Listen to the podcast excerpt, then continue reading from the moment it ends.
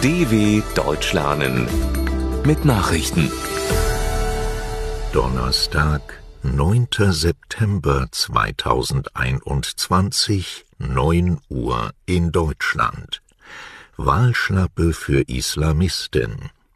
Bei der Parlamentswahl in Marokko hat die seit zehn Jahren regierende Partei für Gerechtigkeit und Entwicklung PJD eine krachende Niederlage erlitten. Die gemäßigte islamistische Partei kann nach Angaben des Innenministeriums in Rabat künftig nur noch zwölf Abgeordnete stellen. Bisher waren es 125.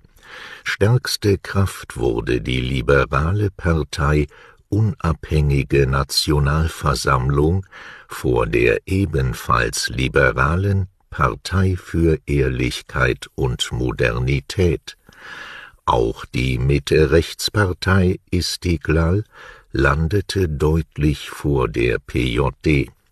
Die Islamisten wittern Wahlbetrug. Es habe mehrere Unregelmäßigkeiten gegeben, hieß es. Taliban-Regierung weiter isoliert. Deutschland und die USA haben eine baldige Anerkennung der von den Taliban ernannten Übergangsregierung in Afghanistan ausgeschlossen.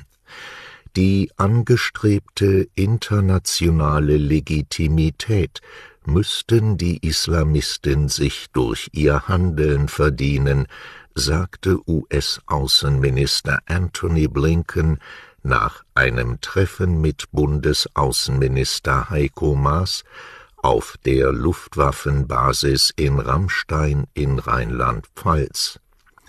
Maas äußerte sich ähnlich, schloss jedoch Gespräche mit den Taliban nicht aus.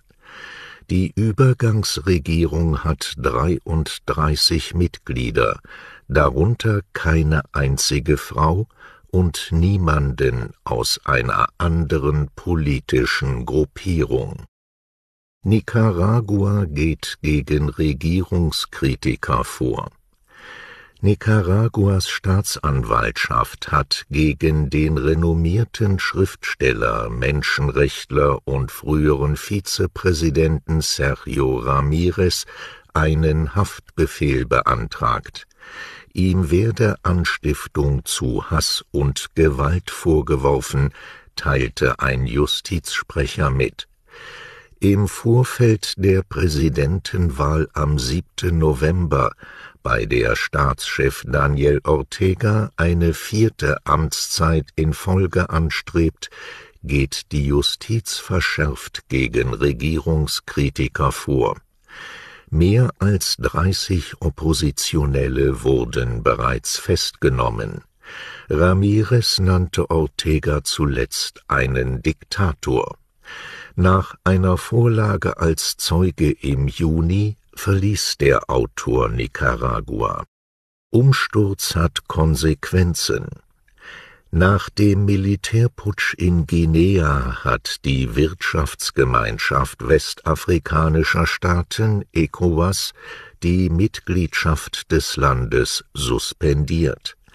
In einer Erklärung wird zudem die sofortige Freilassung des entmachteten Präsidenten Alpha Condé sowie eine Rückkehr zur verfassungsgemäßen Ordnung in Guinea gefordert in den kommenden Tagen wolle man eine Delegation in die Hauptstadt Conakry entsenden, gab die ECOWAS nach Beratungen der Staats- und Regierungschefs der Mitgliedsländer bekannt.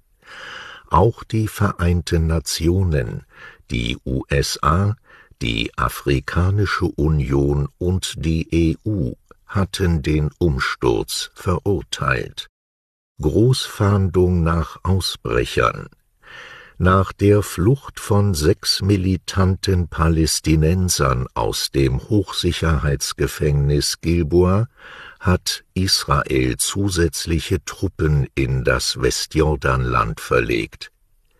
Die vor Ort stationierten Soldaten würden durch Kampfbataillone, Überwachungstruppen und einige Flugzeuge verstärkt, teilte Armeechef Aviv Kochavi mit. An der Suche nach den Ausbrechern beteiligen sich auch zahlreiche Polizeikräfte und der israelische Inlandsgeheimdienst Shin Bet. Die Abriegelung der Palästinensergebiete wurde verlängert. Die Maßnahme solle nun bis Freitag um Mitternacht gelten, teilte Israels Militär mit. Prozess um Pariser Terroranschläge läuft.